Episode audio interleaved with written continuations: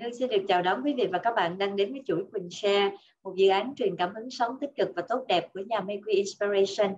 Quý vị và các bạn thân mến, những ngày à, cuối năm của cả một cái năm à, cũ dương lịch hay là một cái năm cũ âm lịch thì nhà Mayque thường hay có những cái cuộc gọi là dọn lòng đón Tết và cái điều đó thì nó cũng đã diễn ra vài năm ha.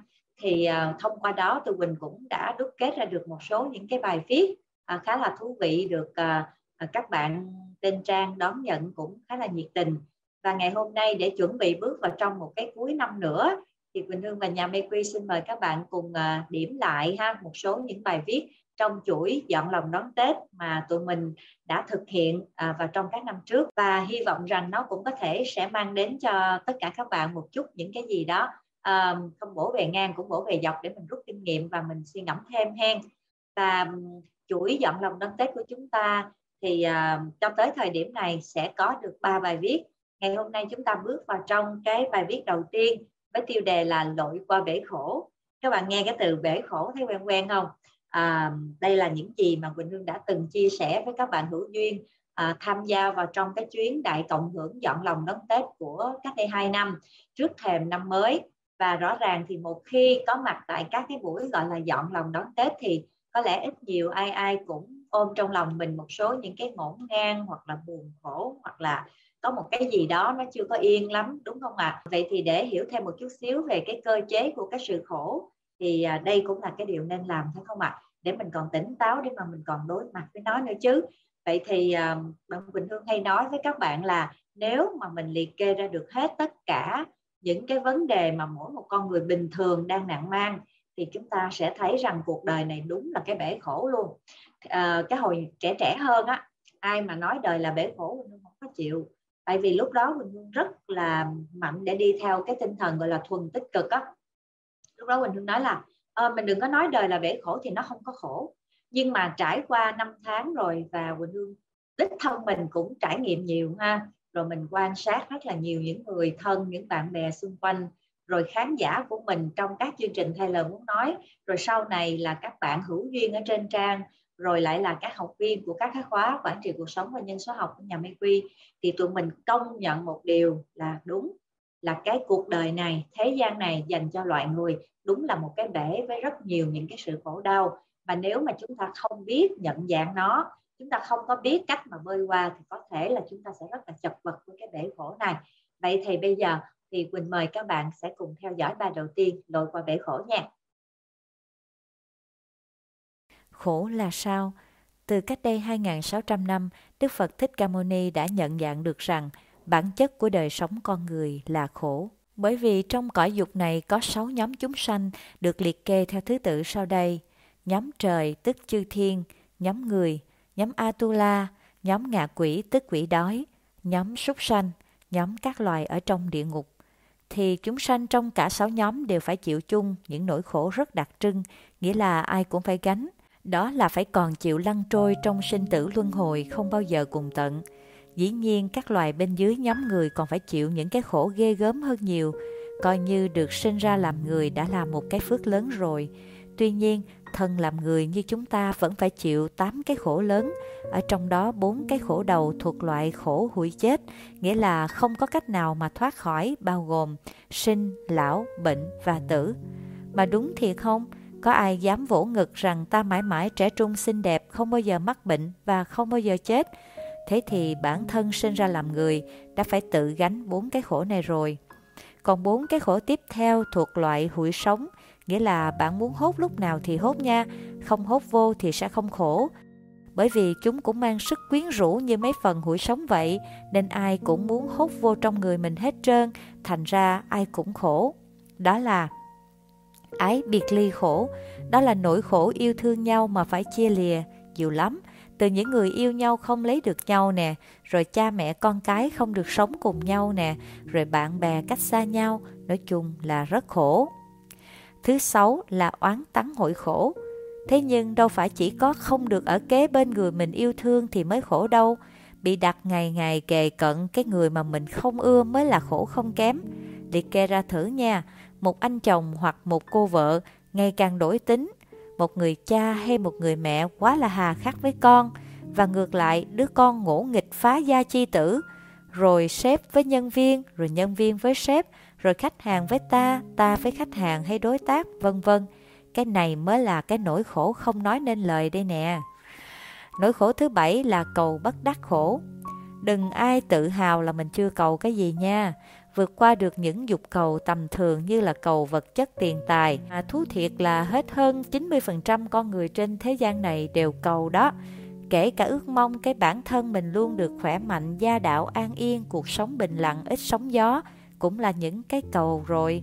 Và vì thế, khi cuộc sống phần lớn là không đáp ứng được những cái mong cầu này của ta, Bởi vì dĩ nhiên rồi, đời sống này vốn biến động không ngừng, kiểu gì mà yên một chỗ theo ý mình được, Thì ta sẽ khổ Cái khổ thứ 8 là ngủ ấm xí thành khổ Nói nôm na là tất cả những cái gì khổ có liên quan đến ngủ ấm của chúng ta bao gồm các giác quan. Mắt nhìn thấy điều chướng mắt thì bực mình, tai nghe phải lời tiêu cực thì quá buồn, lưỡi ăn trúng món hỏng ngon thì chán, hay nghe gió đông về thì thấy cô đơn vậy đó rồi những cái suy nghĩ mặc định của mình về người này tốt, người kia xấu, rồi chuyện này vui, chuyện kia buồn, vân vân. đã tóm lại cái khổ thứ 8 này bao gồm tất cả những cái khổ mênh mông bao la, có tên hay không tên, mà con người ta kiểu gì không dính ít thì cũng dính nhiều. Tóm lại, kể ra một hồi thấy làm người khổ quá đi mà. Thế nhưng mà từ sự thật này chúng ta nhìn thấy điều gì? Ờ, à, lỡ sinh vô kiếp người này rồi, có muốn nhấn nút lùi lại cũng không có được, thì giờ cách duy nhất là kiếm những cái cách gì mà lội qua được cái bể khổ này càng đỡ ướt càng tốt, đúng không nè? Được rồi, vậy chúng ta sẽ dùng một số cách phép quán chiếu để thay đổi tư duy như sau đây nha. Điều thứ nhất, trong cái danh sách thứ tự ưu tiên ở cõi dục mà mình liệt kê ở trên thì ít ra loài người chúng ta là còn thuộc hàng có số má nha. Đứng hàng thứ hai thôi, có nghĩa là chỉ sau các chư thiên chứ mấy. Chứ còn đằng nào người cũng là sung sướng và hạnh phúc hơn rất là nhiều so với loài Atula, là những chúng sinh có thể không khổ về mặt vật chất, nhưng mà tánh tình thì nóng nảy thôi rồi, dễ sinh sự, dễ gây chiến tranh cũng vui cái nỗi gì đâu. Thế rồi so chi với loài ngạ quỷ lúc nào cũng luôn chịu cảnh đói khát mà ăn không được. Rồi tới loài súc sinh là muôn thú mà nhiều khi thân mạng làm miếng ăn cho con người hay các loài bị đọa xa vào địa ngục vân vân có nghĩa là loài người thì bên cạnh tám cái khổ mặc định đó cũng không phải là không có những giờ hạnh phúc hay những phút giây bình yên. Chính xác hơn là ở loài người thì sướng khổ vui buồn là cái sự đan xen chứ không phải là toàn là chỉ khổ.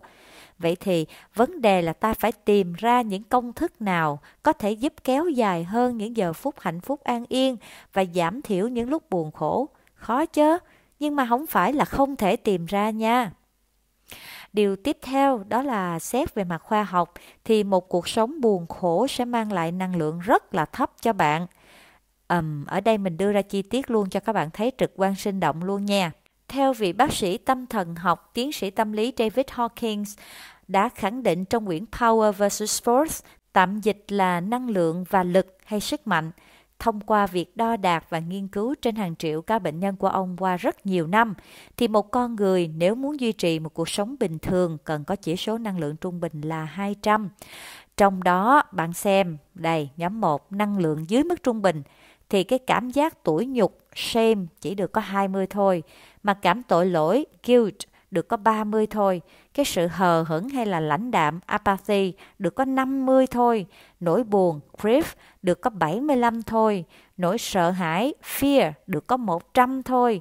Cái dục cầu, desire, chỉ được có 125 thôi. Nỗi tức giận, anger, được có 150 thôi. Và thậm chí cái niềm tự hào á, tức là cái gì mà mình cảm thấy kiêu hãnh hay là tự hào, pride cũng chỉ được có 175 thôi. Các bạn thấy không? cái niềm tự hào nghe có vẻ tích cực là như vậy thì thực tế năng lượng cũng chưa có được mức trung bình đâu luôn á. Mà bạn biết không, khi năng lượng trong cơ thể của ta bị thấp, nghĩa là nếu ta để bản thân của chúng ta chìm đắm trong nỗi buồn hay cảm giác sợ hãi hay tức giận hay tủi nhục hay cái mặc cảm tội lỗi mà ta không chịu hóa giải hay chuyển đổi thì dần dần cơ thể chúng ta sẽ sinh ra các loại bệnh tật dẫn đến việc giảm thọ tự nhiên. Vậy không tính những ngã rẽ bất ngờ có thể do nghiệp tới đòi, thế bạn có muốn cuộc đời mình thọ và khỏe mạnh hay không? Ta nói trong rất nhiều chuyện mà mình không thể quyết định được, dĩ nhiên rồi, thì đây là một phần chủ động ta có thể làm được cho bản thân mình nè. Đó là hóa giải năng lượng xấu, chuyển biến các tâm trạng và trạng thái tâm lý của ta thành năng lượng tích cực và năng lượng cao. Nhìn qua nhóm này cho có động lực nha. Nhóm thứ hai sẽ là nhóm năng lượng trên mức trung bình, trong đó có tâm trạng trung dung, không vui, không buồn, neutrality thì chiếm được 250 luôn. Cái thái độ thiện chí, willingness được 310. Sự chấp nhận, acceptance được 350 nha. Sự hiểu chuyện, sự biết chuyện, reason được 400 tâm trạng yêu thương ha là love được 500, trạng thái an lạc joy được 504, trạng thái bình an peace được 600 và tình trạng tỉnh thức enlightenment được từ 700 cho tới 1000 luôn. Lấy một ví dụ nhỏ thôi, thay vì bạn để bạn chìm đắm trong nỗi buồn về tình yêu hay là tình nghĩa vợ chồng ra đi, lúc đó năng lượng của chúng ta được có 75 thôi, hoặc là nỗi khổ sở vì tại sao bạn mong cầu một cuộc sống hạnh phúc an yên mà không được, lúc đó năng lượng bạn chỉ được có 125 thôi. Thì hãy tập hiểu đó là một phần của duyên, của nghiệp và bạn chấp nhận những điều đó.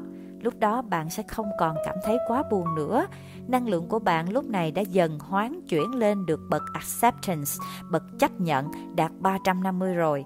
Và thậm chí khi bạn đã tìm ra được nguyên nhân dẫn đến những điều không hay ho đó là do những điều bạn đã có thể gây ra từ những tiền kiếp. Bây giờ bạn hoan hỷ trả nợ cho xong thì bạn thậm chí lên đạt tới mức hiểu chuyện, reason, nghĩa là bạn đạt được tới 400 luôn và từ hiểu chuyện, thậm chí bạn còn có thể thấy yêu thương được cuộc sống này mặc cho những cái sự lên bờ xuống ruộng mà cuộc đời đã quăng quật cho bạn. Bạn đạt ngưỡng love 500 hoặc hơn thế nữa. Những nấc thang dài đi lên không ngừng, chỉ cần ta biết nhìn ra cốt lõi của vấn đề là ta phải chủ động hoán chuyển các trạng thái tâm lý của ta từ buồn bã, đau đớn, lo sợ, tức giận sang biết chấp nhận nghịch cảnh, biết thiện chí vượt qua nghịch cảnh để giữ gìn sự yêu thương của cuộc sống, sự an lạc và bình yên từ trong nội tâm của mình. Và thế là như cổ nhân đã nói, tâm an vạn sự an. Tin vui là bạn sẽ có một chiếc cầu để nối liền hai nhịp bờ vui giữa nhóm 1 tức nhóm của những năng lượng dưới mức trung bình sang nhóm 2 là năng lượng trên mức trung bình. Đó chính là sự can đảm, courage, nằm ở ngay mức trung bình chuẩn là 200 luôn nha. Như vậy, rõ rồi, chỉ cần bạn dám can đảm dọn dẹp những ngổn ngang trong lòng mình để hướng đến sự chấp nhận mọi chuyện vốn dĩ như nó đã xảy ra, không cắn đắng nuối tiếc, cũng không buồn phiền hờn giận, thì bạn sẽ bước qua một năm cũ nhiều phiền muộn với tất cả sự quyết tâm để mạnh mẽ tiến vào năm mới với tất cả thiện chí cùng hiểu chuyện bạn hen. Và như vậy cái bể khổ đời cũng ok fine, không sợ lỗi nữa nè. Chúc bạn thành công, gửi niệm lành cho tất cả. Bài viết này đã hoàn thành tháng 1 năm 2019 và bản audio mà bạn Quỳnh Hương thực hiện cho các bạn nghe ngày hôm nay đã được thực hiện mới tức thì tháng 12 năm 2021 và trong khoảng cách 2 năm này bạn Quỳnh Hương đã kịp biết đến nhân số học và các bạn ơi cái phần mà quan trọng ở trong cái cấp độ căn bản quản trị cuộc sống với nhân số học của nhà Quy đó chính là việc nhìn ra cho được tất cả các vấn đề nào có thể làm cho chúng ta không an vui. Và từ cái chuyện mà chúng ta có thể không an vui đó được rồi, thì chúng ta sẽ dễ dàng hoan hỷ chấp nhận mọi chuyện như nó đang là. Đồng thời, chúng ta cũng sẽ được bày ra những cái phương pháp để mà chúng ta có thể đẩy năng lượng mình miệt mài từ nhóm 1 bắt qua cái nhịp cầu can đảm để đi lên được nhóm 2 và năng lượng của chúng ta cứ miệt mài mỗi ngày bồi thêm một chút. Nếu bạn nào thực sự muốn mình có động lực để đi một cách mạnh mẽ và vững vàng từ nhóm năng lượng thấp, chuyển sang nhóm năng lượng cao, thì các bạn nên thu xếp tham gia một khóa về quản trị cuộc sống với nhân số học của nhà Mê Quy Hang. Gửi niệm lành cho tất cả. Lê Đỗ Quỳnh Hương và Mê Quy Team